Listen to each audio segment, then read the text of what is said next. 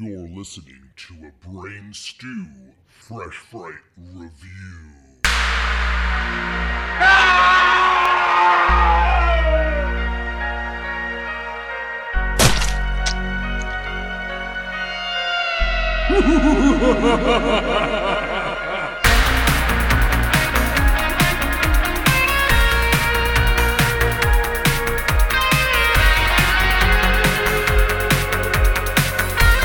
What's up, creeps? Welcome to another brand new Brain Stew Fresh Fright review.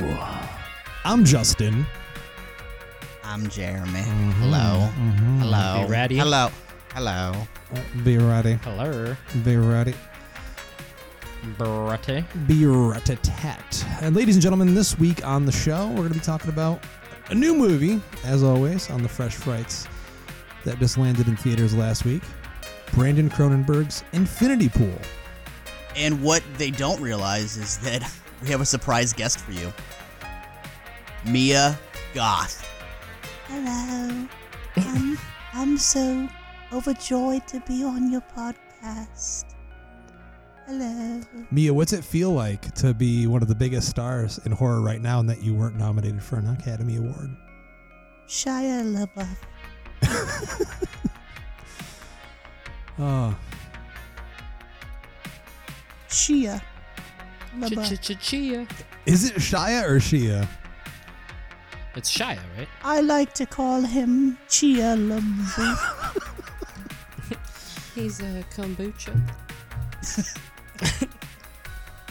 I thought you were gonna be like, we have a special guest today. It's uh, Mia Goth's eyebrows. They showed What up. eyebrows? What They showed up. eyebrows? God, I don't know how she gets away with being so damn hot without any eyebrows. Like, does she have eyebrows, but they're just so, like, faint blonde that you can't see them? Or, or we, we, we literally confirmed this like three episodes ago. I need to hear it again, though, because I'm still confused. I told my wife to look, like, I asked her, and she just said that they're very light, and some people don't have eyebrows that grow in thick and, and dark like that. So it's just a natural she thing. should get those, like, Spanish chick, like, just drawn on eyebrows. No way. But they they should draw them on like thick as fuck. Uh, like that one chick. Uh, what was uh, Car- Carla De- Devine? Delavine? What the fuck's her I name? know. Eileen the Dolphin. Dolphin Discovery. I know what you're talking about. No, no, dude. I mean, to me, like that's really who she is. I mean, that's part of.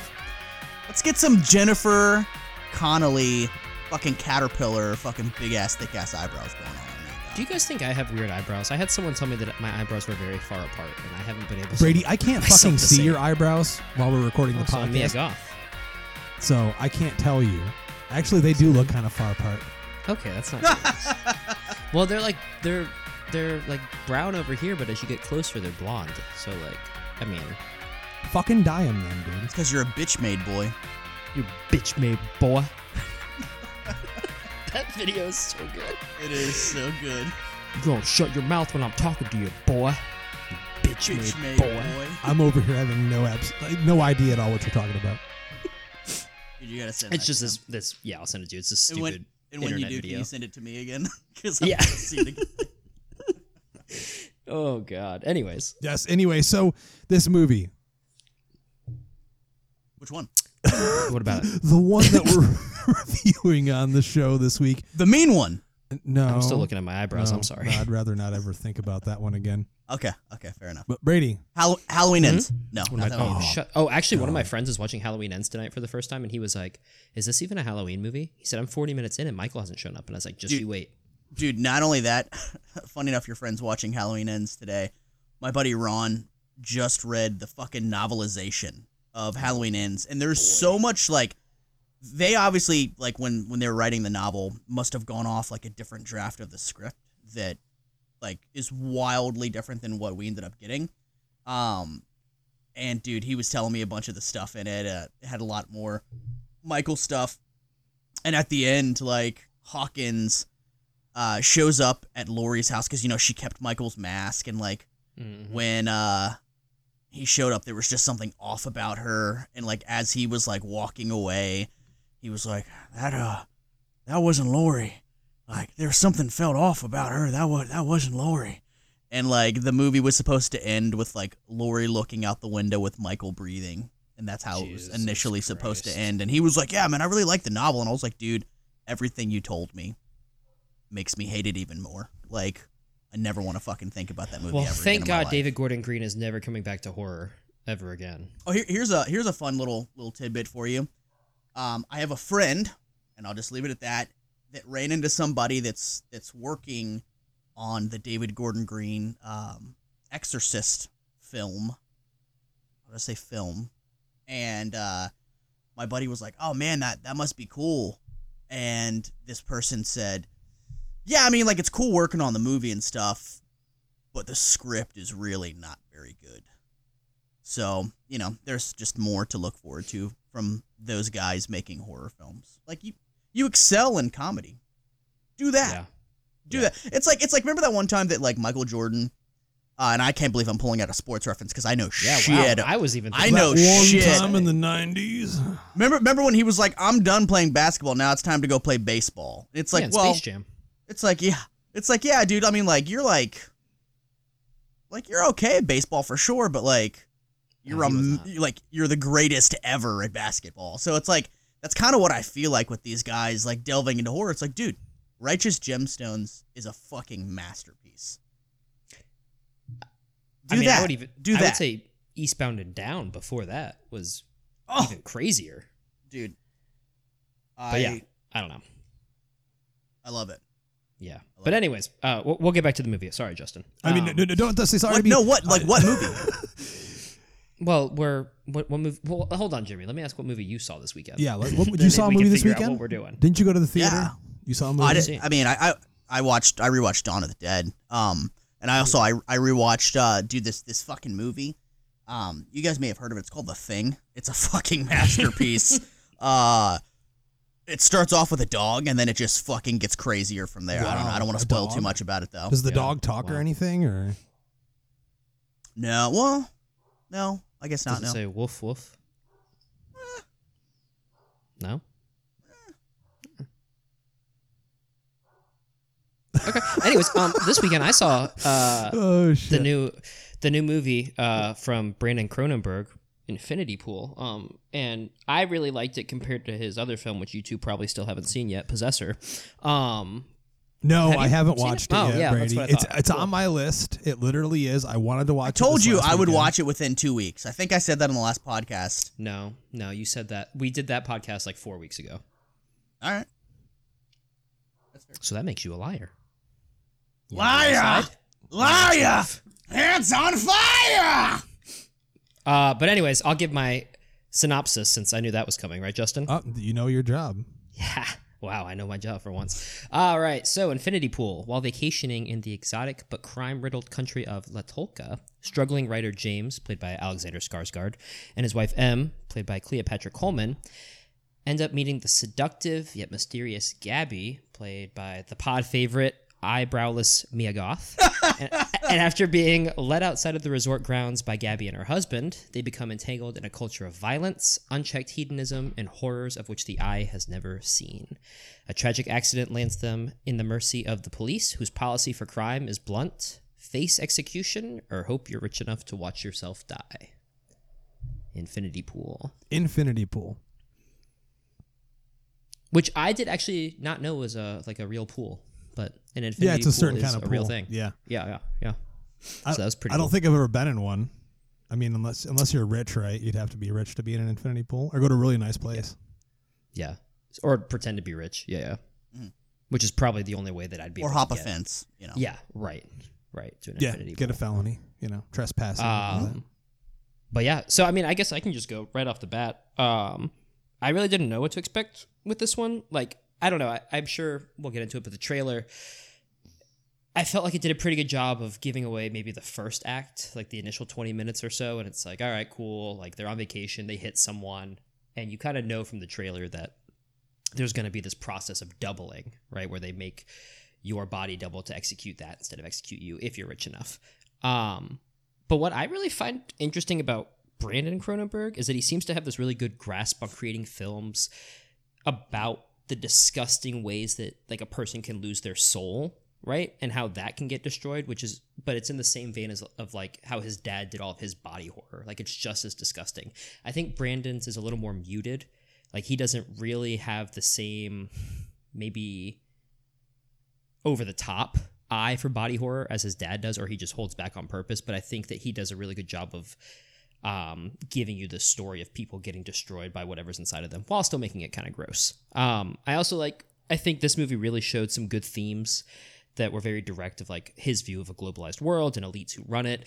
Um, I, I think that a lot of movies get into that theme of these rich and powerful people and it gets a little more satirical but i think this one was just like gross and gritty and disgusting and like i didn't care about any of the characters for most of the movie until the end when you're like oh like that's that's kind of sad but sad in a way that was more like i don't know what you guys would say but maybe just kind of like empty sad does that make sense like i didn't really care what happened to the characters at the end but it just made me feel like this feeling of emptiness like wow like that's just they're all empty Well, it's such a an extreme experience that you go through when you watch this movie. I think you'd have to be like inhuman to not feel something from it. You know, mm-hmm. It- it's it's. I mean, it.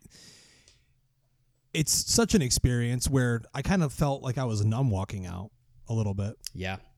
Well, I think I I just really think that overall it's a commentary on how the rich or the elites or the one percenters, whatever you want to call them, how you can do anything as long as the money flows, right? But what's the ultimate price, right? Like there's got to be some some price that you pay. So is it is it your bank account? Is it your soul? Like what is it? Like do you lose a mm-hmm. part of you? And and then they also had the theme of you know like is it really you or the double that's getting killed? Like I thought that was pretty interesting. I wish that they had they had That's that's the gone part into that that I a little more. that's the part that I think fucked with me the most is just like uh, when our when our lead character is you know introduced to all the other rich couples, and one of one of the characters says, "Do you ever wonder if you're really you or if you're the double?"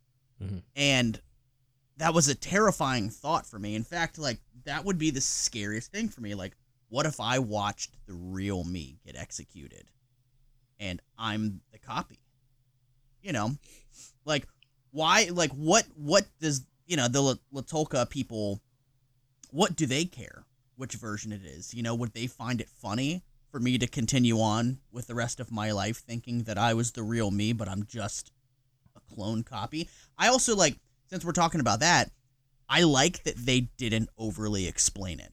None of Yeah. They didn't. I- they didn't overly they didn't overly explain the technology, how it works, nothing. Just you get in this red goo shit.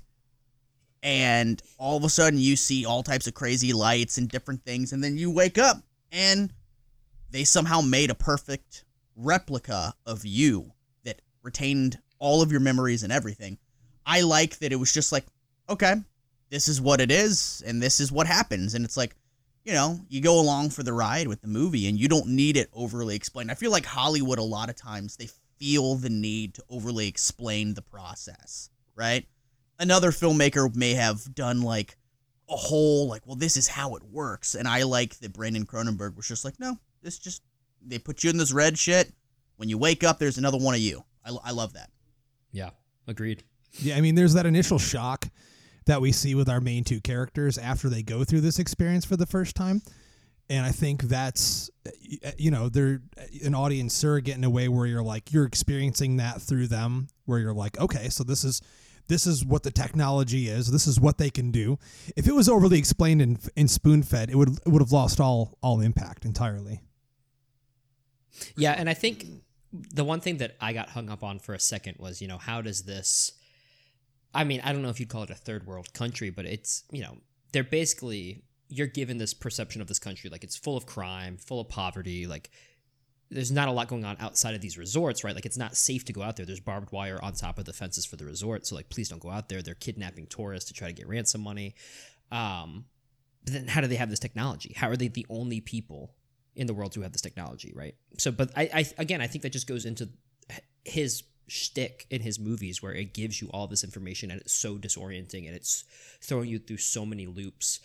But not so much like Christopher Nolan, where I think sometimes his movies can get caught up in their own loops. Like I think he just gives you all this information and he's like, yeah, like you're just gonna get fucked up during this. Yeah, he, you're gonna get fucked up. happens. You're gonna get fucked up from it, and also I, I don't think he's wanting you to feel just one specific thing. Like he knows that people perceive things differently, and we all experience feelings differently, and how, how these things he's conveying on screen are going to make a person feel is all dependent on that individual.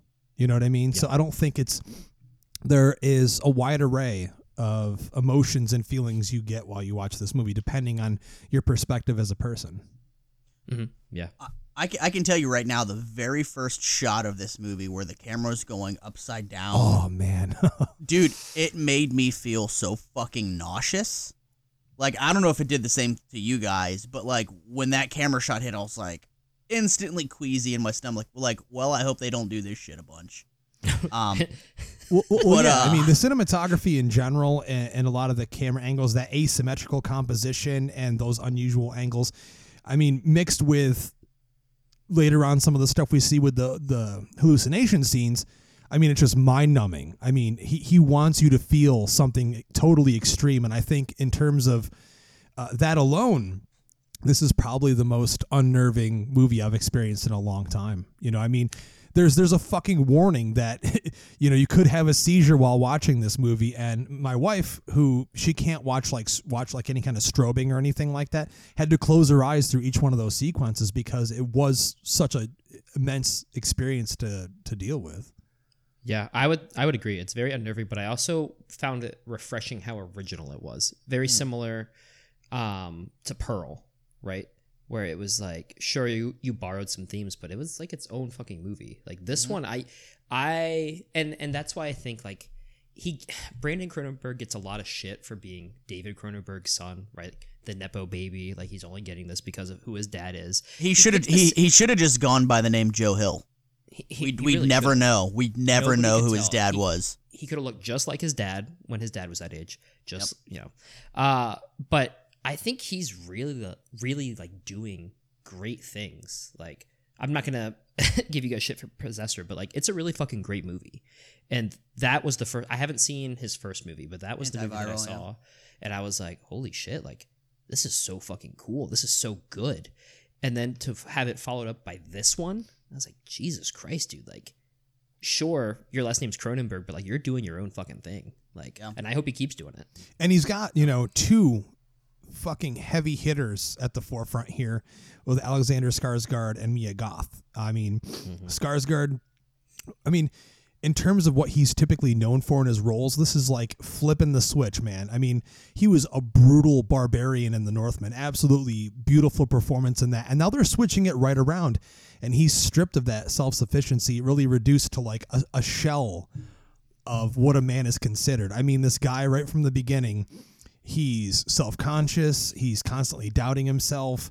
He's trying to find inspiration. He's this uh, apparently lackluster writer that has a rich wife, and he's just gone to this, uh, like you said, Brady, third world country resort to try to find inspiration. Is that is that a real place? And ex- excuse my ignorance if it is. No. okay. I didn't don't I think didn't. so. I, I, okay, I didn't think so uh, either, but uh, I wasn't sure. I was like, all right, but I don't mean, know. honestly, you know, some parallels there. It's interesting to think because um, one of the first places I ever went to like that was Punta Cana in Dominican Republic, and you actually see, like, w- when you get off the airport, off the airplane, and you're driving in this small car, like through jungle, and you're seeing shacks and people with goats walking down the street. It literally looked like that, where there's people, you know, poverty stricken, and then you're showing up to this huge fucking steel gate with razor wire around it and there's dudes standing there with guns i mean when i was there i was absolutely shocked so there are these places that yes uh, not just I'm I'm good on going not there. just like, not just wealthy people but people that can afford you know like a couple grand for a weekend you, you can go to these places and there's beautiful resorts Mm-hmm. the water's crystal clear it's an amazing in, uh, environment to inhabit but then you know right outside the gates like 10 miles you know it's it's a rough rough place Yeah. Yeah, I'm I'm good on going to any place like that. If they need to fucking put up like barbed wire fences and shit to keep locals out, yeah, fuck that. Well, I mean, I, I Uh, remember Jeremy actually when if you walk down the beach, they would always tell you, you know, don't go fa- too far outside of the resort bounds because there's no fences on the beach. So if you keep going further down, people are going to try to sell you stuff. You know, stuff can happen. And I remember myself and Danielle walking on the beach, and we did, were just walking and talking, and we totally forgot how far we'd gone. And I looked over to the right in these trees, and I saw a guy literally hanging like by one arm out of the tree, super dirty, just looking right at us. And I was like, okay, we're turning back. Because clearly this guy, this guy's not, and you would hear them talking, and then you, they'd be trying to sell you like, you know, cheap, super cheap ju- jewelry for expensive prices and stuff. And you know, you never know what could happen. But I mean, it, it, it's interesting to, to to you know acknowledge that a, a lot, huge portion of our society they go to places like this to vacation. Yeah. Well, it's it's also like that's the theme of the movie is like these people have so much money they can do whatever the fuck they want, and that's what you get into as the movie goes on. Is like you find out that spoiler alert, the body double, you know, if you're rich enough with the agreement between this country and and whatever countries everybody comes from, is as long as you pay for it, You could do whatever keep- the fuck you want. They'll keep man. doing it. So that's Which- there's no punishment. what what that whole theme makes me think about and, and, and it's weird but whatever um is how when you get these mega rich celebrities or musicians in general that they get so much money that they don't fucking know what to do with themselves because it's like well I have everything I could want monetarily. I could buy whatever I want, and that's no longer appealing to me. That does nothing for me now. So, like, people that get in that mode, they tend to go for drugs because they're like, you know what? My money can buy me this thing that, like, it takes me on all types of crazy. yeah, they're looking for a thrill Yeah. in a way. Yeah, a- absolutely, absolutely, and and like the the couples in this movie, it's they have so much fucking money that you know drugs are no longer enough for them. Buying things is no longer enough for them. Going on vacations is no longer enough for them. They they have to push it even farther, you know, with what their money can buy them for for thrills, and and you find out exactly what that is in this movie, and it's it's insane, man. This this movie was so strange. Um, which I kind of like. I think I only saw a teaser trailer for this. I didn't watch any extended trailer, so I really, I really didn't know a whole lot about what this movie was going into it.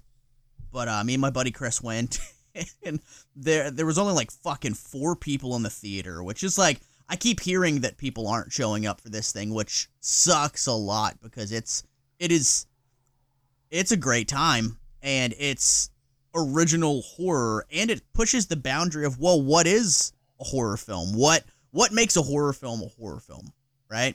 Um and i i think horror films are something that that take you on a horrific you know ride. And that's what this movie was. It was one long horrific ride and when i was driving home i, I called my buddy chris and was like dude I, uh, I I need to talk about this movie, even though we just saw it. Like, this movie is like it's like you know when you when you have a nightmare, and everything in your nightmare makes sense to you, or in your dreams makes sense to you in your dream world. Like you don't question anything that's happening, no matter how fucking nuts your dreams are. You're not in your dream going, well, wait a minute, this can't happen. You just accept it. Like, no, like this is what's happening right now, and you don't question it. That's kind of what this movie made me feel. Um, it, it made me feel like how I I feel waking up after having a batshit crazy dream or a nightmare, where I go, well, these things can't exist because that's not how things happen in the real world, and that's kind of what this movie was to me. It was one long nightmare that you're on with with this this lead character Alexander Skarsgård, uh, James Foster. Um, That's what it made me feel like. And any movie that kind of challenges me like that or takes me on a ride that I've never been on within the genre immediately has my attention. And this movie, I was captivated from beginning till end. Yeah, and I think a lot of that, like Justin was saying, is due to Skarsgård in large part, but also like, uh, come on, Mia Goth. Like these two were just leading the entire fucking movie, and I, eyebrows aside, like she brought that. Stop same, bringing up the eyebrows, Brady. I can't. Okay, I can't. And she brought the same craziness that she brought to X and Pearl and, and brought it here. And it's it's she's like the perfect conduit for this kind of movie, you know? Like mm-hmm. she can go from that sweet, seductive, temptress woman to this batshit crazy, shrieking, shrill, Dude, I- I- just psychotic person. I dare Get- get- anyone to I dared anyone to, to tell me another actress right now working in Hollywood that can go from that unparalleled, unhinged psychopath to sweet that Dude. quickly like she does. Not now, It's- but Gary Busey and Rookie of the Year. Pretty. Uh, funky butt loving, funky butt loving, dude. What's uh, funky butt loving? what's insane about Mia Goth, and and this is something else that I said after watching this movie. I I'm coining it right now. I'm I'm saying it right now. She is the female Nicolas Cage, and I love it, and I'm here for it. Her performances are fucking insane. She pushes every boundary. She doesn't question whether she's going too far with it it is what it is. This is the character that I'm portraying because I'm the person portraying this character. Um, immediately after watching this, I was like, dude, she is the female Nicolas Cage, and I'm absolutely here for it because her performance is batshit fucking crazy. And and like what's insane about it is not only is it batshit crazy, but it's crazy seductive. Like Mia Goth what she can do with her facial expressions and body mannerisms, it's like, I don't know how, but somehow right now you're the hottest chick on the fucking planet. Mhm. But even though you're not traditionally hot in the normal sense, like it's just the way that she carries herself. Um, and I'm I'm gonna throw this out there right now. Uh, was and this is a spoiler review, ladies and gentlemen. So if you didn't already know, we we we that's what we do. So, that's what we you know, do. Here, here here we are. Here we are. Um there is a scene in this movie where Alexander Skarsgård, James Foster, is wine drunk and he's taking a piss, Hmm. you know, by the beach. And he literally is done pissing and he's about to put his dick away when Mia Goth's character comes up and literally reaches around and grabs his hog, which I assume still had like some pee pee dribble on it. So she's like, fuck it. Oh, I'm here for the pee pee dribble. And she just starts jerking him off. And it's like 30 seconds of like, you can't see it. Like, you can, like, you just, Yeah. You Oh, just- gross. you just see Put your her- jaws away. you just see like her standing behind him and you can see that her shoulders thrusting and you hear the you know and he's like oh Dude, like that dude was like the performance. It his sounded painful to me. I don't know. It didn't sound Yeah. enjoyable. Dude, he was like frothing at the mouth. was it Dude, just it was because just he was so job. surprised, or I mean, and feel like like his wife his hand job. wife his wife was like close by too so i'm sure that was you know a thrill for that character but dude i i was not expecting reach around hand job action in this movie and then the funniest shit is that all of a sudden it literally shows his nut hit the rocks like you see the cum hit the rocks and i was like well that's a first for me i don't know that i've ever seen somebody's jizz hit some rocks in, in a horror film before, but there that was like holy shit. Well, and dude, I nobody else laughed in the theater when all of a sudden she started giving him a reach around hand job, dude. I was like, ah, what kind of Like, movie am I watching? just because right I wasn't, ex- I I was not expecting that at all, and it fucking made me laugh. The guy in front of me was the weirdest fucking guy on the planet. I'm pretty sure he was there for it. He was like, "All right, I'm about to turn this bitch into a Pee Wee Herman moment." Oh God. Oh my God. we talked about it in the pre-show, but allegedly in the NC-17 cut, they actually show like a penis with the ejaculating. Allegedly. Yeah. Allegedly, yep. Al- allegedly. But uh, yeah, man, that was. I, I just can't get over like what took me out of that was just like his noises. I was like, come on, dude, like it's it's just a hand job. It's it's not that special. Like, and then at the end, he was like shuddering. He was like, Excuse me. I was like, dude, Brady, what are you doing? uh, You just said not that special. It's Mia Goth giving you a hand job. She he couldn't even see her. She was behind him, just staring at him. He knew. How did He, he- he's like he's like He I don't know if this is Gabby or her husband, but I'm gonna go with it. Are you telling me you don't know the difference between a man's hand on your dick versus? He's a like, don't worry, don't dick?" worry, James Foster. I will take care of you. You know what oh though? my god. My wife loves your book. I mean- shut up, shut I up. mean, Take it, hey, take it. hey, later in the movie, we know they do like an orgy where everyone's fucking yeah, let's, everybody. let's talk about this So- orgy real quick because it was also psychedelic. But there's one part before you find out it's an orgy. that Mia uh, Gabby is just riding James, and then it pans out, and Alban, Gabby's husband, is just like holding on to James's ankle, jacking With his off. big ass fucking teeth. His big ass fucking gorilla teeth, I dude. like, what the fuck is he doing down Oh, there? he was jacking off? Yeah, yeah, he was jacking off. Yeah. I like, dude, when he was holding James's ankle, I laughed and I didn't even realize he was jerking off. I was just like, dude, what's he doing? yeah, I was like, what? That's when I did a Jeremy laugh.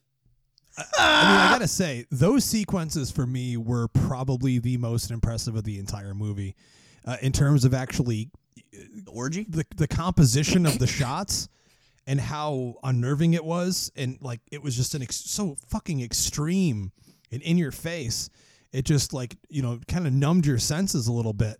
The sound and the visual. I mean, I swear to God, I could smell the sweat. You know, it was like You're like, I smelled, I smelled some stinky butthole up in there. I mean, Oh eh, god. for anyone that's actually ever taken a hallucinogenic drug, you understand what I'm saying by this, but it, it- it's it's a fever dream in that sense. But can you imagine actually being on a hallucinogenic drug and watching those sequences? I think it's going to become a thing. I really do, where people are going to do it because, I mean, in those sequences, it reminded me of like something that Kubrick would do had he been still alive and making films in modern day, and even to the point where you know, Mia Goth's character reminded me of a young Malcolm McDowell in A Clockwork Orange. A lot of mm. parallels there Yeah, for me. Yeah. that's a good one. Yeah, and I mean, we haven't talked about it much, and I know Justin, you were going to bring it up, but the score is just incredible for this movie too. It almost like it's that synth heavy, like drum forward pounding. It, it's especially in this orgy scene, like it's just it works incredibly well, and it's almost like its own like execution march song. You know, like it's just mm-hmm. taking you towards the end of mm-hmm. their their run. I read a review about it afterwards that said it was like the reviewer took away that it was somebody overstaying their welcome I like and I that. was like, hmm, Yeah. that's interesting. So like the music really goes into that. Like, okay, like you're coming to the end of your time. You're way over the time you should have spent there. And like this is just the music that, that it's it's marching you towards the end. Yeah, and the So- the score was done by Tim Hecker. I'm not familiar. I'd have to look up their of their body of work, but I mean, what they can created with that was like this distortion of the senses, like I said, that really carries you through the movie. And you said it perfectly, Brady. From the beginning until the end, it kind of gains momentum and it builds, and it gets more schizophrenic as the movie goes along.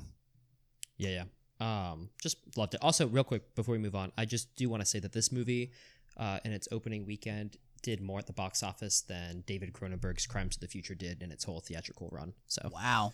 yeah, not by much, but still. I mean, and I hate to say this, that movie was didn't work for me. It's cool. another Cronenberg movie with a lot of cool themes, great visuals, but overall just landed with a thud.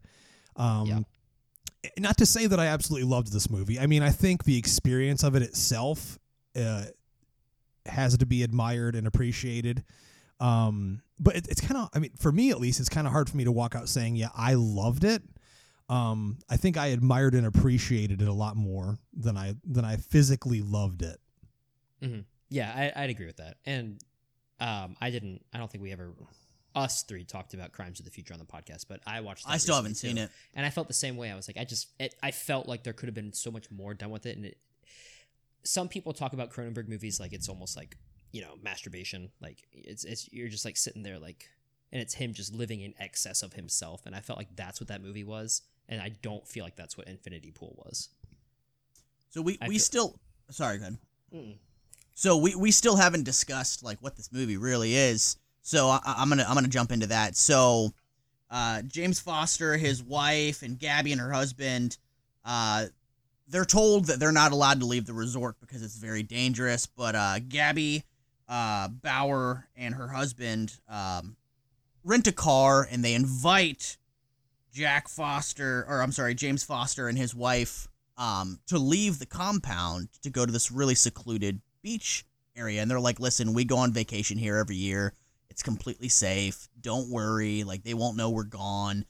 And so they leave and they go. Um, so James is an author that has one book out that got horrible reviews. Nobody cared about it.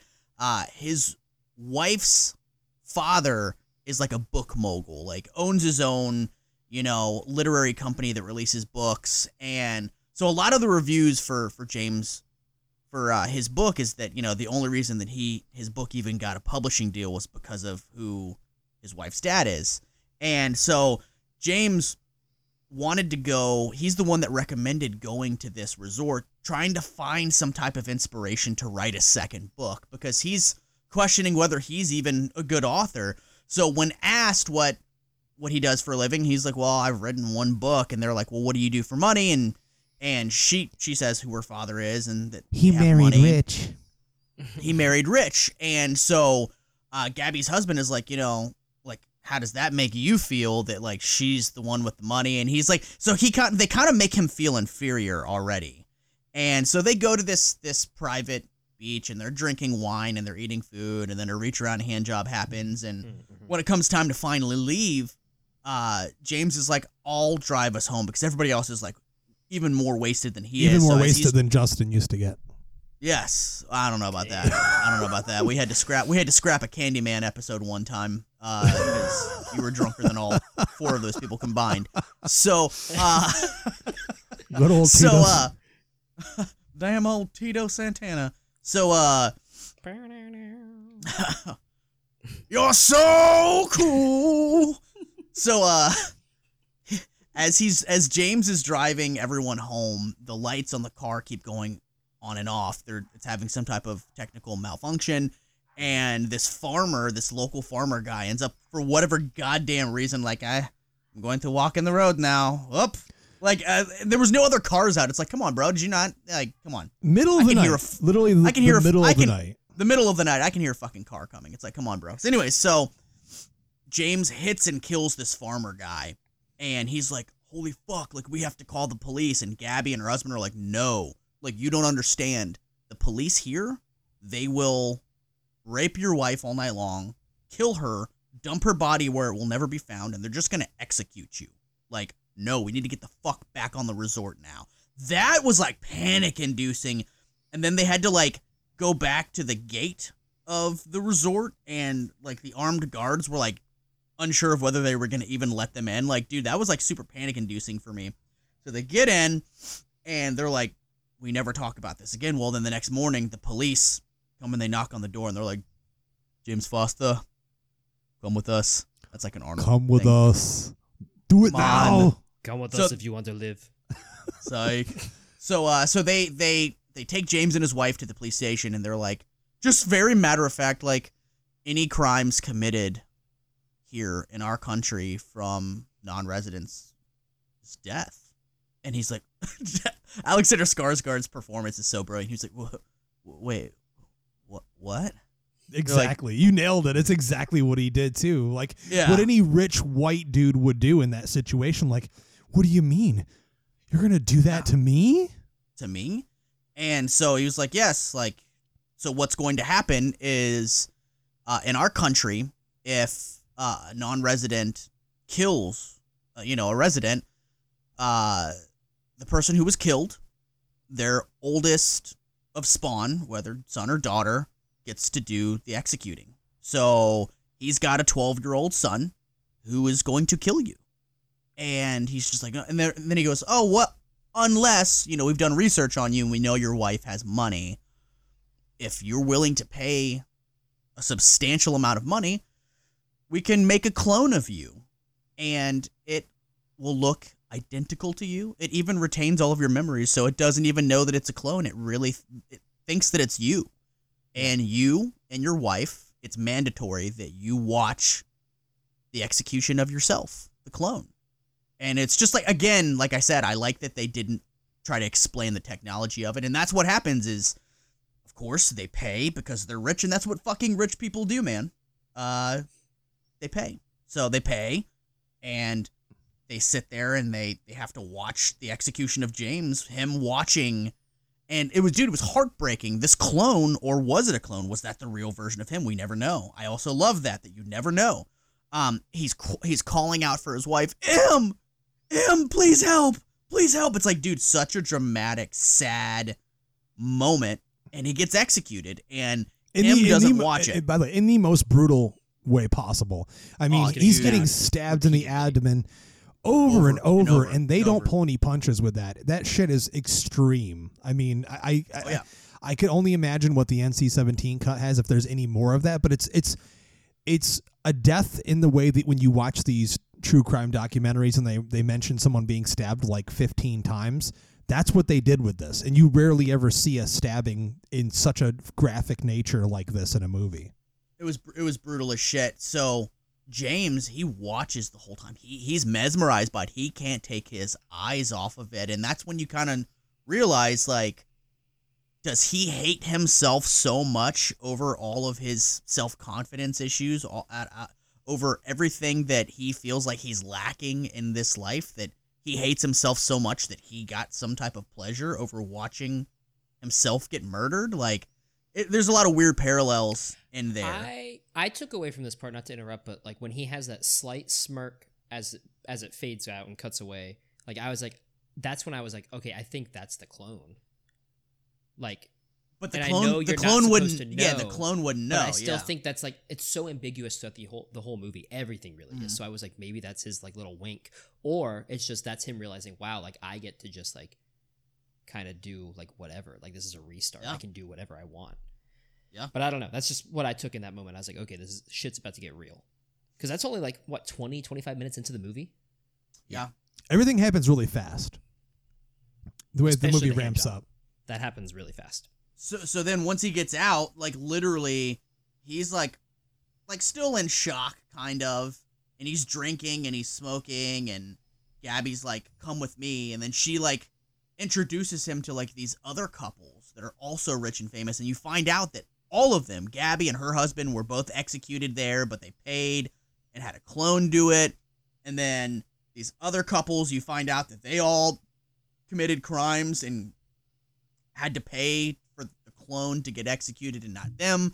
And then you find out they have this like it's like a cult. It's like this secret society of like the mega rich where there is they pay money to go to this resort to do whatever the fuck they want to do because they know there's no real world consequence for anything that they do that they can just use their money as a weapon to get out of everything. And so they are there to do like the most like heinous debauchery things, whatever their heart fucking desires, because they're like, you know what? I've got a superpower. It's called I'm filthy fucking rich. And rules don't apply to me because of that. And I think that there- there's such a great social commentary on classism, you know, and within our society. And like, dude, I don't want to go too deep on it, but like, you know, there's tons of celebrities in this country that have killed people that their money got them out of, you know, any real consequence. Maybe, you know, they still suffer an emotional consequence of some sort, but like, you know, I, I won't mention anything, but but someone was was just announced for an autograph event. Um and it was interesting because it's somebody that I never thought that we would see because they um accidentally killed someone. So Well, well, didn't Matthew Broderick go through that too? yeah, Vince Like, two Neil people did. were killed. Him yeah. and Jennifer Grey. Yeah. Yep, and Vince Vince Neil didn't he fucking accidentally kill yeah, his- somebody? His, buddy.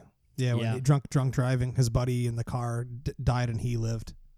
What I Yeah. took away from it too, it's like I don't know if you guys ever read a lot of like classic literature, uh, but I was big into like F. Scott Fitzgerald growing up, and this is just like a super F heightened- Scott get the fuck out of my face talking about some nerd shit like some goddamn books to me, son. Go on outside, nerd. Uh, Go on out here, yeah. nerd, with your fucking books. Go ahead, But, read you your know, words, stupid. There's a couple of his books that take place with like this group of you know rich socialites who just kind of do whatever they fucking want through life. And sure, the 1920s and 30s are much different than getting body doubled in whatever era this was, but. Uh, that's just what kept sticking out to me. It's like, yeah, it's just like it's that's transcended through generations. Is like just how people with money can do whatever they want, and especially how they go to other cultures and take advantage of the Mm-hmm. things that are happening there. Like they're basically just using this place as their playground, Mhm. and the cops don't care because the cops are getting rich off of it.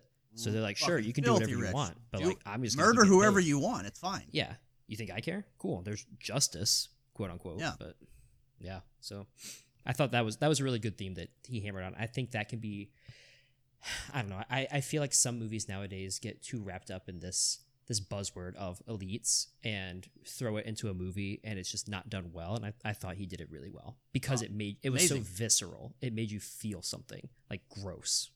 Oh yeah. I I I'm I'm I'm gonna go ahead and say this right now. I don't know how any film this year is gonna top for me this movie. Like it's gonna have to be a wild card movie because again, this this movie just it it took me on a on this dark journey with this character and I was man edge of my seat captivated and like dude so many so many things that are tropes in horror films that would be easy go-tos like i legitimately had no idea what was going to happen next throughout the entirety of this movie and that was so fucking refreshing. So refreshing. Man this this movie dude. Yeah, so we might as well we might as well get right to it then, um, Jeremy, because you just gave kind of your uh, sum up of your final thoughts. Are you He's going to gonna trash this or treasure it, man? oh dude i'm i'm way treasuring this. Like i, I went to work still talking about this movie today. Like to one of my employees i was like have you heard of this movie? And she was like no. And i was like it's about these rich people that can have clones of themselves made and it gets them out of being executed. And like i like explained or like i was so excited about it that it just reminds me of why i love the horror genre. Reminds me of being at the school table in elementary school telling other kids about Freddy Krueger. That's like the feeling this movie gave me. I wanted to talk about it. I wanted to tell people about it. You know, I want other people to see it so we can talk about it because it's such a mind fuck. I've never seen a Brandon Cronenberg movie. I'm really excited to check out his other two films now because this just fucking sold me. I'm already a fucking fan. Uh, Mia Goth, lights out performance. Again, I'm coining this. Female Nicolas Cage. Like, I can't wait to see what she does next. And she's someone that I, man, is she going to continue doing these art house movies and like these these indie darling movies? Because I can't, as it is right now, I can't visualize her being in a mainstream movie. Um, is she capable of doing that? Absolutely, she's incredible. But man, like I, I don't know what that would look like now for her to do that because you know with think about it guys. We've seen her on the big screen three times in the past 12 months. Like how fucking nuts is that? It's nuts and it's a privilege too. yeah man. She she's unbelievable. Um alexander skarsgård was dude perfect casting because this is one of those things that could they have cast somebody else in the role? Like yes absolutely. But i i think he just did a phenomenal job in the role and i i feel like all the emotions that he was conveying at i- any given moment like he was so good and so convincing that i instantly felt exactly what he was feeling the entire movie um and before I pass it off to you guys, I also want to say that on top of a reach around hand job with Jizz hitting rocks, there was a scene where The nipples. Mia Goth, you you knew we had to talk about I was it. just Mia about Goth, to bring it up. Mia Goth, like, like after James confronts someone and beats someone to death, and that's what I'll say.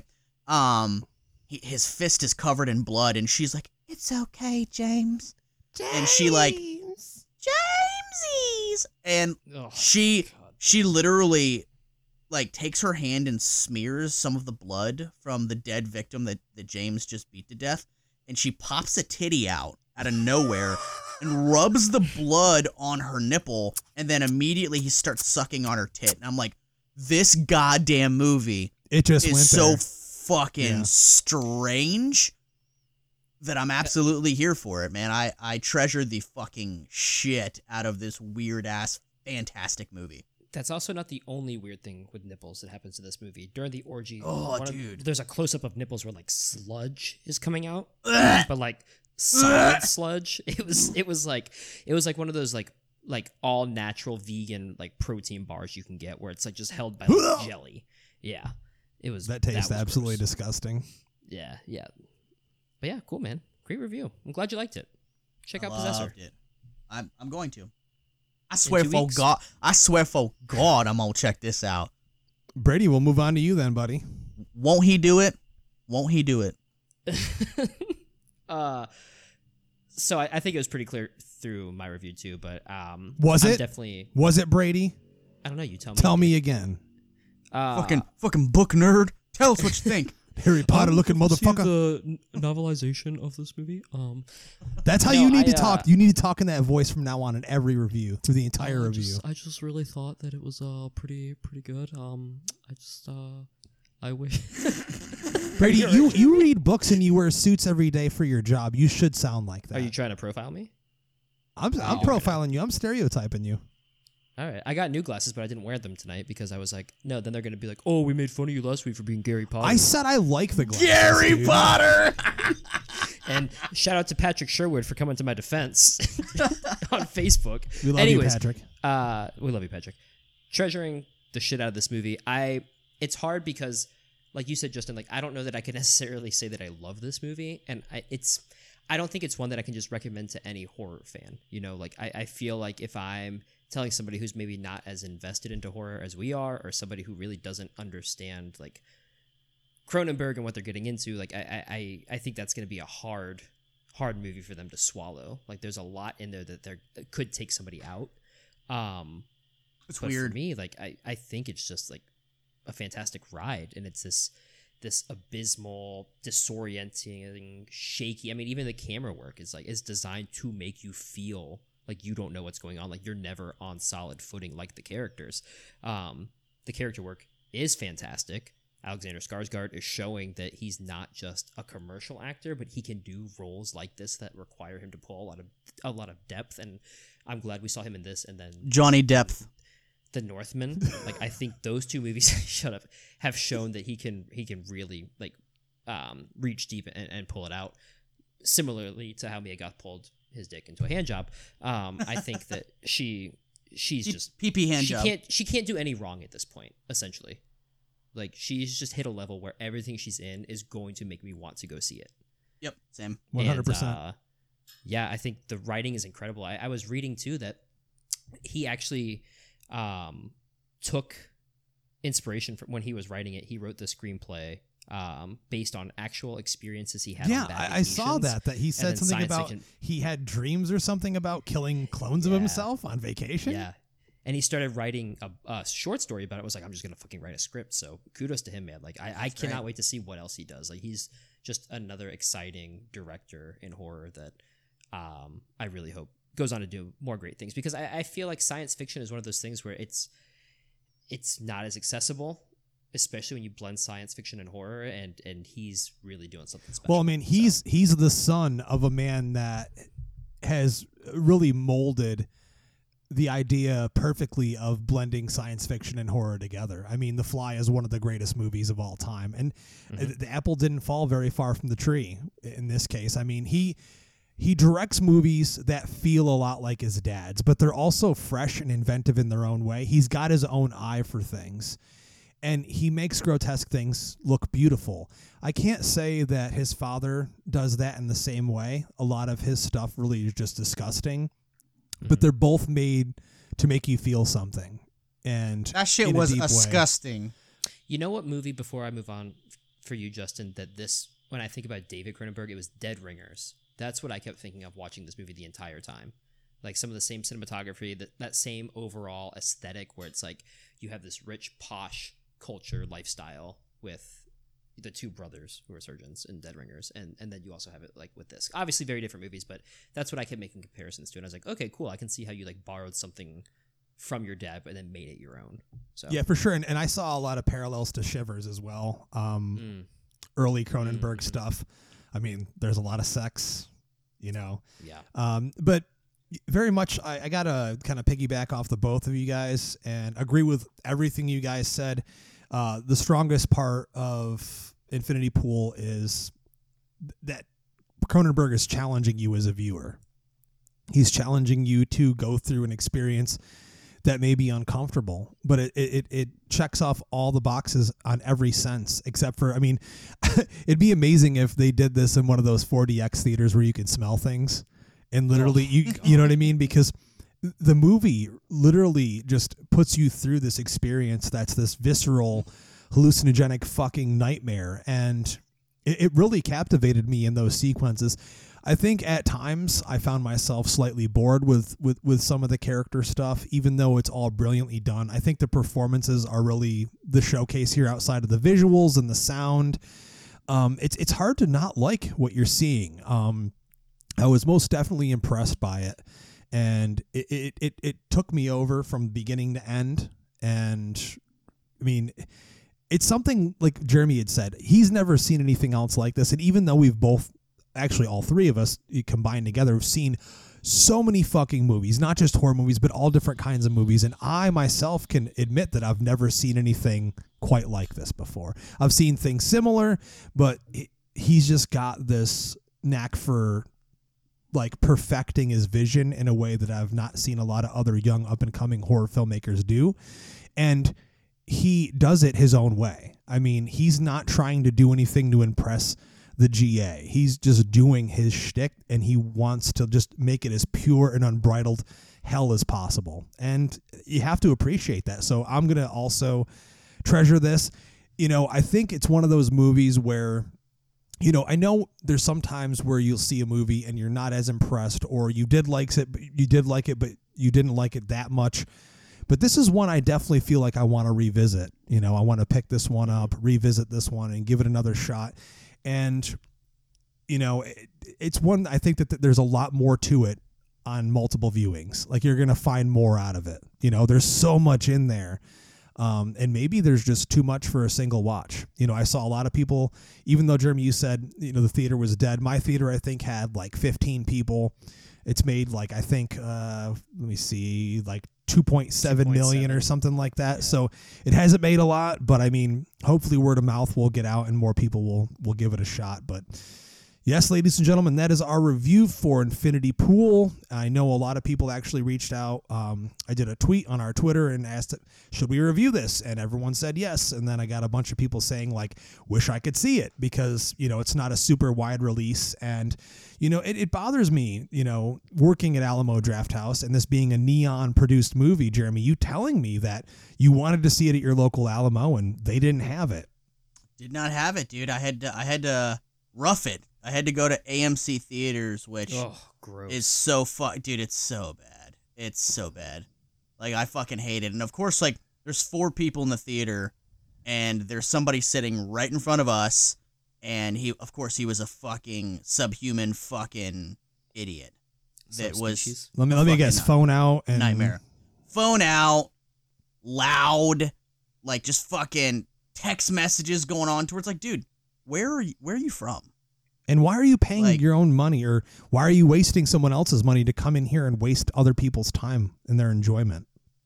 Yeah, I, I, I I fucking hate AMC. So, yeah, I mean, dude, Alamo has spoiled me. I have one right down the street, and uh, it, it's very sad in, in the the few times where Alamo is not showing something where I got to go to fucking AMC. Yeah, man, it's And uh, I'll, I'll have Get to that Nicole Kidman promo the fuck out of my face too. I, I actually don't mind that promo. talk but, about eyes wide shut. Am I right? good, but um talk about Kubrick, yeah, for sure, but yeah, I'll have to look into that and see. Sometimes, you know, unfortunately, like depending on the demographic of, of the area and all that stuff, they decide like, is this going to do well here, or should we just put Avatar on two more screens? Um, Well, I'm excited because they're actually putting an Alamo Draft House, uh, ten minutes, a ten minute walk from where I work in Boston, in Seaport. I saw the signs go up and everything, and I was like, oh yes, I would love to come up and visit you for the grand opening. That would be amazing. there you go. Yeah. There, well, there it is. There, well, there it is. But, ladies and gentlemen, if you've seen the movie, let us know what you thought of it in the comment section on the post. If you are listening for the first time, come and check us out. We're on every social media platform at Epic Film Guys Instagram, Twitter, Facebook. And if you like what you're hearing on the show as well, go ahead and head over to Spotify or iTunes and drop us a review. We greatly appreciate that. And aside from that, we hope to have you tune in next week for whatever the fuck we're going to do, which we don't know yet, but I'm sure we'll announce it sometime soon here. But until that next time, I'm Justin. I'm Jeremy. I'm Buretti. And as always, we like to ask you to keep it creepy. Green!